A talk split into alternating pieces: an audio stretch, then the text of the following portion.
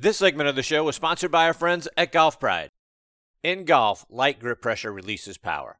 Golf Pride engineered a secret that pros know. A larger lower hand encourages lighter pressure. Plus 4 technology is designed with four additional layers, which reduces tension in the lower hand to generate more power. Play Plus 4 and release the secret pros know. Now available on Tour Velvet, the winningest grip on tour. Grip confidence, grip golf pride.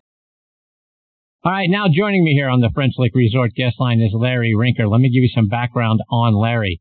He's from Stuart, Florida, and he's a part of a great golfing family. He and his brother Lee both played on the PGA Tour. His sister Lori played out on the LPGA Tour. She had a couple of wins on tour and regularly finished in the top 10 during the 80s and the 90s. Larry played his college golf at the University of Florida, where he took the individual medalist honors at the SEC Championship in 1978 and he was named All SEC in 78 and 79 and an All American in 78 as well. Turned pro in 1980. He won six times on the mini tour and he teamed with his sister Lori to win the 1985 J.C. Penney Mixed Team Classic. Over the course of his tour career, he had two second place finishes, two thirds, and 26 top 10 finishes. He's now one of the top instructors in the game, and I'm very honored he is with me tonight here on Next on the Tee. Hey, Larry, thanks for coming on the show. My pleasure, Chris. Larry, like I mentioned, you you come from a very talented family. You obviously had a great deal of success in the game. Your brother Lee going to Alabama and had three professional wins. Your sister Lori out on the LPGA tour. Such tremendous talent and skill and passion for the game. Where did all of that come from?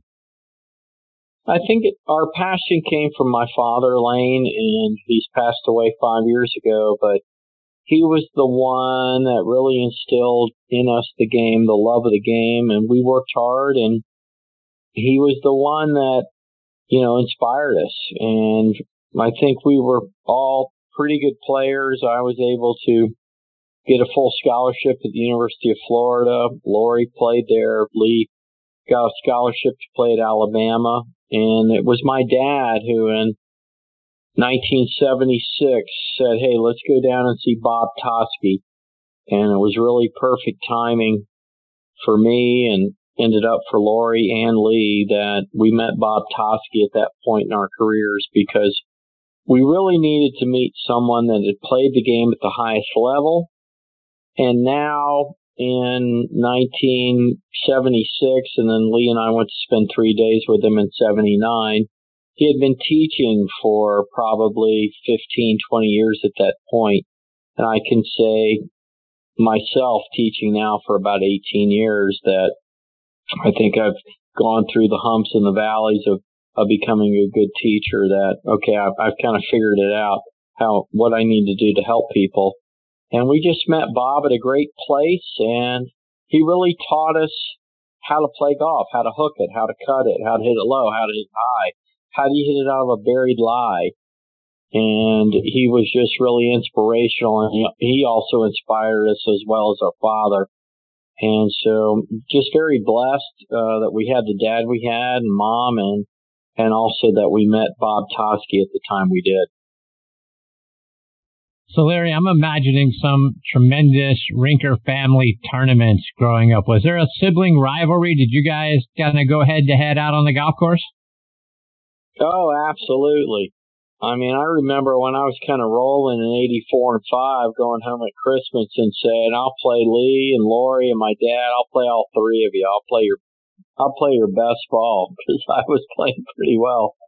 I was wow. pretty cocky, but, but that was just a kind of a, I can't say that now. You know, it's funny. Lee, I, I really had Lee through about 1994 and then he, he uh, played the Nike Tour that year and didn't quite make the top 10, but we both went to the Q school. He made it, I missed.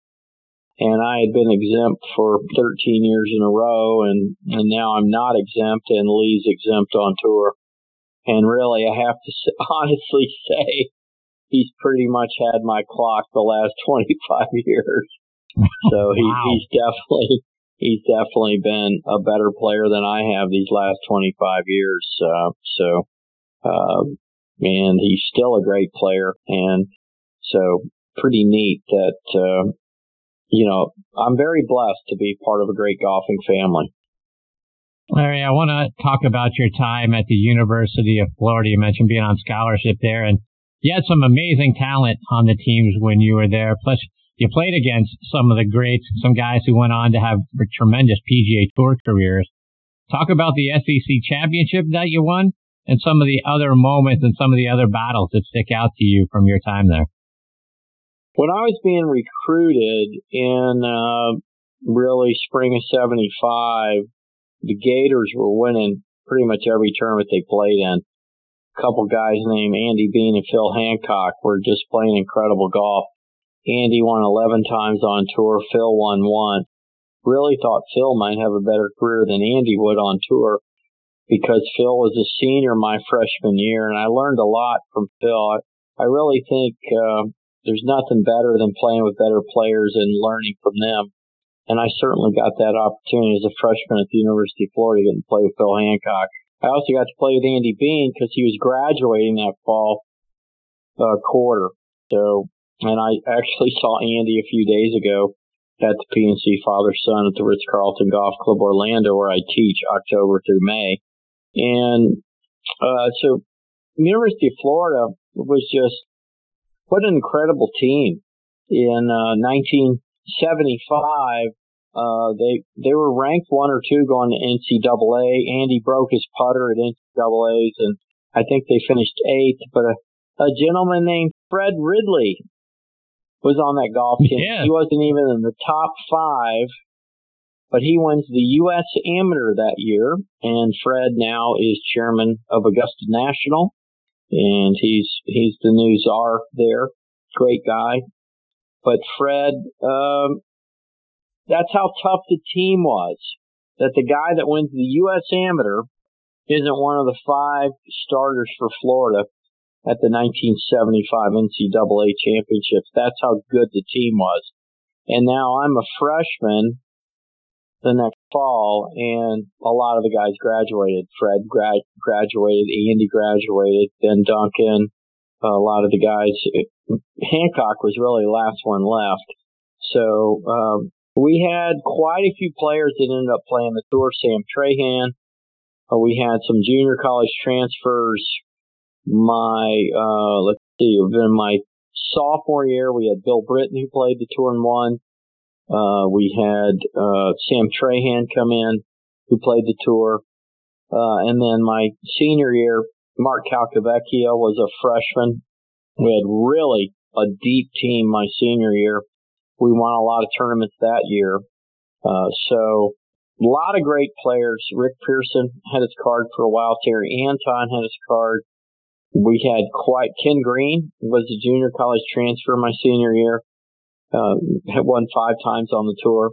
So a lot of talent at University of Florida. We really were one of those teams like Wake or Oklahoma State or Houston.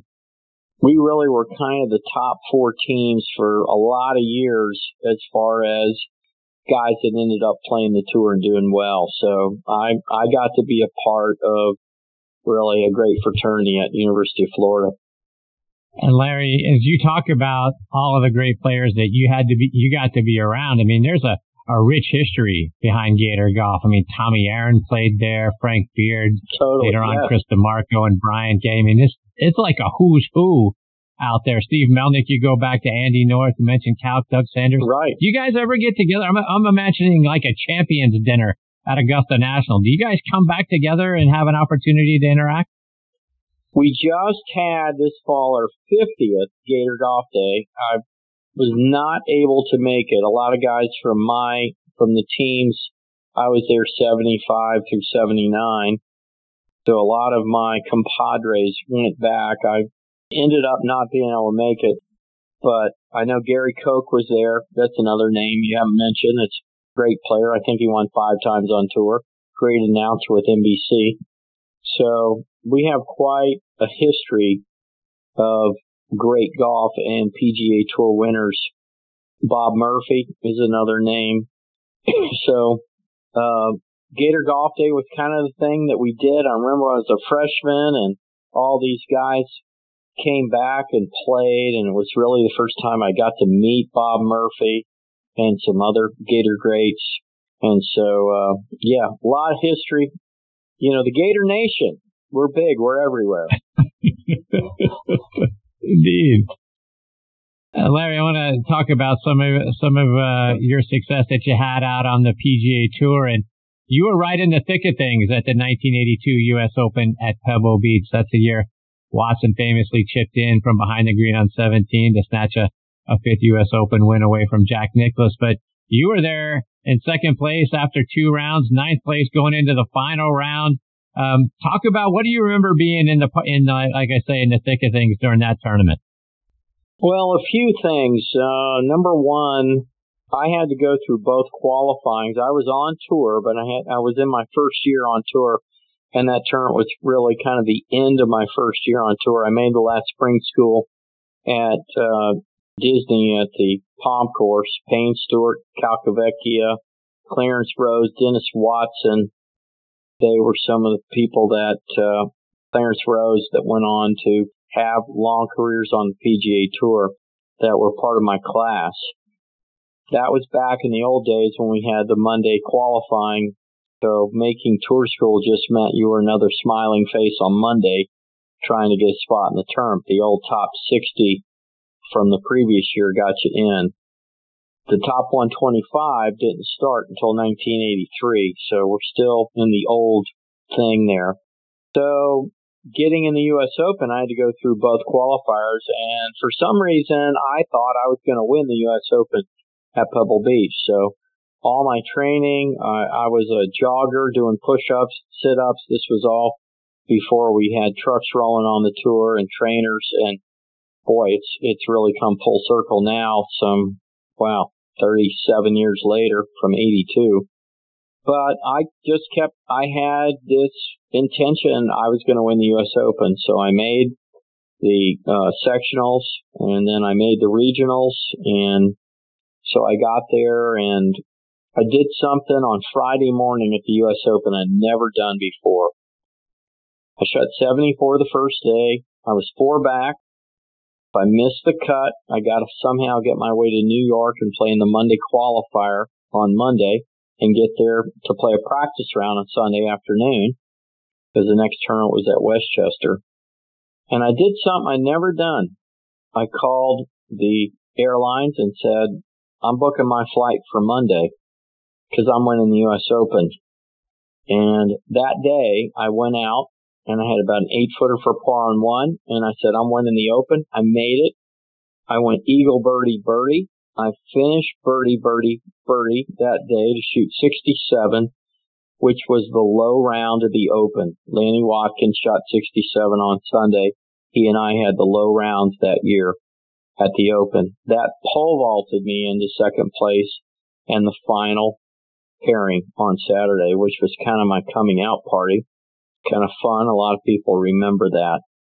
But as a teacher now, it really talks about this whole idea of intention and commitment. I was intending for months leading up into that, that I was going to win the U.S. Open. And then when it came that morning before that second round, I was still committed to that. Committed to the point where I made that phone call because if I missed the cut and got to change my flight, it's going to cost me some money. So, and tour players are cheap. You know, we, we like getting things for free. So, so, uh, hey, we, we wouldn't do something like that. Like I said, I'd never done it before. And I just had such a commitment. And it's interesting now looking back, I've been a pro for 40 years now. And looking back at that, that I probably had the best intention and commitment I'd ever had uh, up to that point. And uh, just I had one of my greatest rounds I ever had that Friday at Pebble Beach, and I was able to on Saturday. Um, I played. I started off pretty well. Bottom line ended up Sunday. I made a double bogey on 14 I buried it in the front bunker, which was easy to do. Blade got it, hit it over the green from there. Tough shot, made double. came off the green, and Larry Guest, who was the sports editor for the Orlando Sentinel, said, Larry, if you birdie two of the last four holes, you can qualify for the Masters. Because the Masters was top 16 at the U.S. Open in 1982. I said, Larry, I just made double. He's like, you birdie three of the last four. Well, I birdied 15, I birdied 16, I hit it four feet at 17 where Watson chipped in. I had a longer putt for par so fast. I made it, and I had about a four or five footer for par in 18. I said, I'm not going to be denied this week. I made that, and I went back to where I was staying, and I ended up finishing tied for 15th, which not only got me in the Masters in 1983, but also got me in the 1983 U.S. Open at Oakmont. So it was a very memorable place. Uh, Pebble Beach is very dear to my heart. So, Larry, that sort of begs the question as you talk about you were intending to win the Open. Why? What was it about the Open or what was it that you had going on, you know, either in your game or, or mentally that said, I'm going to win this thing? I never played a golf course before like Pebble Beach where the architect and the way the golf course was, I saw every shot. Everybody's played golf courses where there's going to be a tee shot where you stand up on it and it just feels awkward. You just don't feel it. You've got to somehow pick a target and make a swing at that, but you don't really visualize the shot. Pebble Beach, I saw every shot, just the way it was laid out there, right there along Stillwater Cove, there in the Del Monte Forest. I just saw every shot. First time I played it, in 1981 when Nathaniel Crosby invited me to play for the first time. I just missed my card by a shot in the school in 1980 that Freddie Couples and Mark O'Meara had made. I shot 78 the first day with 39 putts. Somehow came back and almost made it, missed by one. And then Nathaniel, who was my friend, invited me to play. And I got to play Pebble Beach with Bruce Fleisher in a practice round in 1981 and I saw it for the first time and it was the most magical place. It's the most beautiful place I've ever been and I still say that some 38 years later. I've been blessed to go there well over 30 times. I got over 60 rounds at Pebble Beach and still my favorite place on the earth. Larry, 10 years later, at the 1992 Open Championship at Muirfield, you're in the mix again thanks to opening rounds of 69 and 68. That's the week Nick Faldo would go on to win. But uh, you and another good friend of the show, Donnie Hammond, both in the mix that week. It was uh, the best finish you had, I believe, in an Open Championship. Talk about what you remember about that week. Well, I I got an invitation to play in the Scottish Open the week before. I'd done that in '89, and I'd missed the cut by one shot. So in those days, all the players rode a bus. So I remember riding a bus. I remember I had no rent a car. I didn't even know where I was staying. And I rode from Scottish Open at Gleneagles down to Muirfield and stayed at the Marine Hotel there. And it was 60 pounds a night for like Friday, Saturday, and Sunday night. It then went to 180 pounds, which at the time the the rate was two to one. I never paid three hundred sixty dollars a night for a hotel room at that point. Uh, barely done that in New York City even today. But I somehow was low open qualifier in the qualifying in 45 mile an hour winds. Donnie and I were staying together. I actually didn't even have a place to stay Monday night when I was playing and no rent a car. wow. I, uh, we uh Donnie had a friend at this place called the Quarter Deck, and he said, "Hey, I got a place for you guys to stay." My luggage was in storage at the Marine Hotel, and so I had a place to lay my head down on Monday night, and I was in the Open Championship again. And Donnie and I had a great week. Donnie finished fifth. I finished a shot behind him. I finished par bogey which 17 was playing straight downwind. That's where John Cook missed two footer. Looked like he was going to win the tournament. He missed a two footer for birdie and bogeyed 18. Faldo birdie played the last four two under to beat Cookie by a shot. and uh, it was my best finish in a major. Donnie obviously had a great week too. So I just remember an unbelievable week. I got to play with Jose Maria Olazabal on Saturday and Ian Woosnam on Sunday. The stands were full and there's nothing like the fans in an open championship and playing over there. It's so creative. The ground's hard. There's so many other shots you can play that you might not play here in America with the softer conditions and the higher rough. So um, I got to play in three Open Championships, and you know, very blessed, and had a great one there at uh, at Muirfield in '92. Larry, before I let you go, I got to get a playing lesson for our listeners, and uh, our mutual friend Tom Patri has drilled into my head over the years: short game, short game, short game. And you did a video, I believe, earlier this year about why it's important on short chip shots to take the club straight back and straight through and not taking it back on the inside. Do you mind sharing that tip? It's funny you say that because I just finished a two day golf school with a gentleman named Bill. And that was a, one of the three things I told him on a short game especially with his shorter shots. So when you have a shorter swing, if you take the club to the inside, you do not have a long enough swing to get the club back on plane. And if the club is coming from under the plane into the ball, you're going to be shallow. And shallow means you're going to hit the ground behind the ball. And so if you're shallow, there's really not a happy ending because if you hit the ground behind the ball, you can chunk it, blade it, nothing good happens. So getting him to have weight more in his front foot, which was his number one thing, go straighter back and through was number two. And in his case, he also, what I see a lot of, he's a 21 handicapper.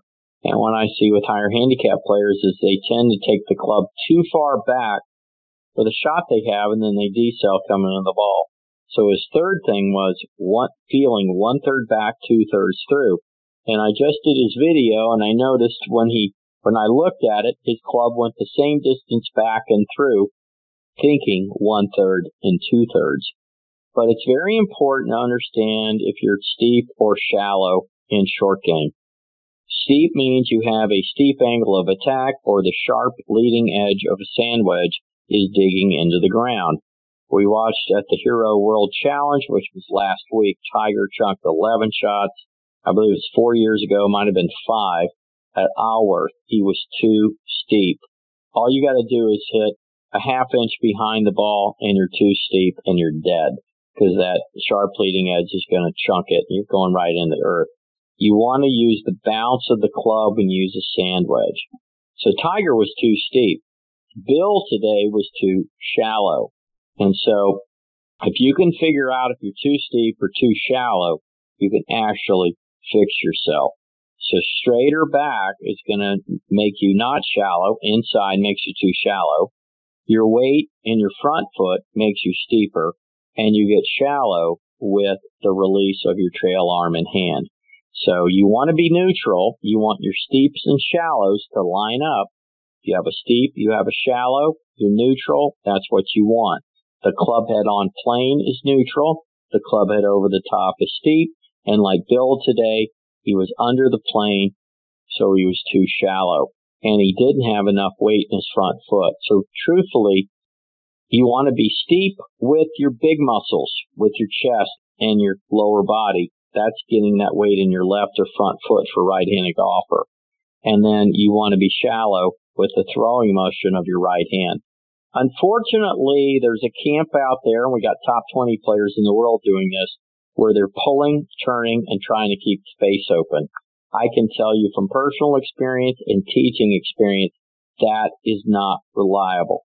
What's reliable is letting the right arm and hand throw naturally like you would do throwing a baseball. So if you, if you wonder what you need to do, tee a ball up, put it forward in your stance, and hit shots one-handed with your trail hand.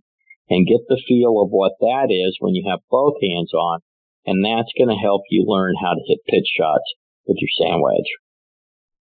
Larry, before I let you go, let our listeners know how they can listen to your show and also follow you, whether it's online or it's on social media. Well, thanks, Chris. I'm very blessed. I've, I'm now, it's been six years I've had a radio show on Sirius XM PGA Tour Radio, Sirius 208 XM 92. My show is live Saturday and Sundays, 9 to 10 a.m. Eastern. You can follow me on uh, Twitter at Larry Rinker, Instagram at Larry Rinker Golf, and on Facebook at Larry Rinker Golf. My website is larryrinker.com and you could sign up for my newsletter there. I do a video tip every month. And if you go to my YouTube page, just Google Larry Rinker, you can find my YouTube page. I have over 100 videos there and uh, really enjoy being with you tonight, Chris. And uh, Thanks for having me on your show. Well, Larry, it's been a huge thrill to get to spend some time with you. I hope you'll uh, come back and join me again sometime. Uh, there's so much more to get into about your career and then obviously the instruction that you do. It's been it's been fantastic. Merry Christmas, happy holidays to you and your family. Well, same to you. Merry Christmas to you and your fans out there. All the best. I appreciate you, Larry. Take care. That's the great Larry Rinker, folks. Larry Rinker Golf. Go online and check that out and give him a follow both on Instagram and on uh, and on Twitter. And like he says, check out his YouTube page. There's a lot of great videos. Larry's been putting them up for years. It's fantastic stuff. And uh, to his point, you go back and you look at the great career he had at the University of Florida and all the great players he got to play with. Fred Ridley, right? As he talked about, wasn't good enough to make the top four at the University of Florida, wins the U.S. Amateur and now he is the chairman of the Augusta National Club. Great stuff. I hope I get the opportunity to have Larry back on the show again real soon.